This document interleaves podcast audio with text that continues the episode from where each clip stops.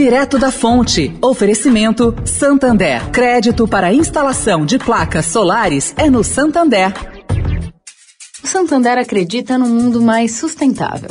Por isso lança a plataforma Estação, que vai levar mais sustentabilidade para a estação de trem Vila Olímpia, com reuso de água, geração de energia solar e muito mais. E o banco também quer ajudar você, dando crédito para compra de placas solares com até 96 vezes para pagar e taxa de 0,74% ao mês.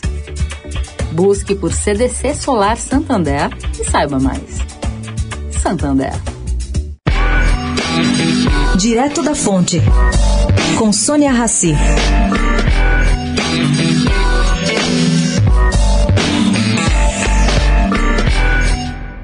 Gente, ontem o Congresso Nacional não teve um dia muito produtivo. Primeiro, eles decidiram adiar para sexta-feira a análise do veto do presidente Bolsonaro ao fundo eleitoral. O texto da Lei de Diretrizes Orçamentárias, a LDO, de 2022, previa 5,7 bilhões de reais para o fundo, um aumento de cerca de 2 bilhões de reais em relação a 2021.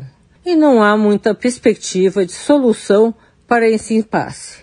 Depois, não houve acordo também sobre os vetos ao projeto que prevê a privatização da Eletrobras. E no Senado, a sessão deliberativa foi simplesmente cancelada.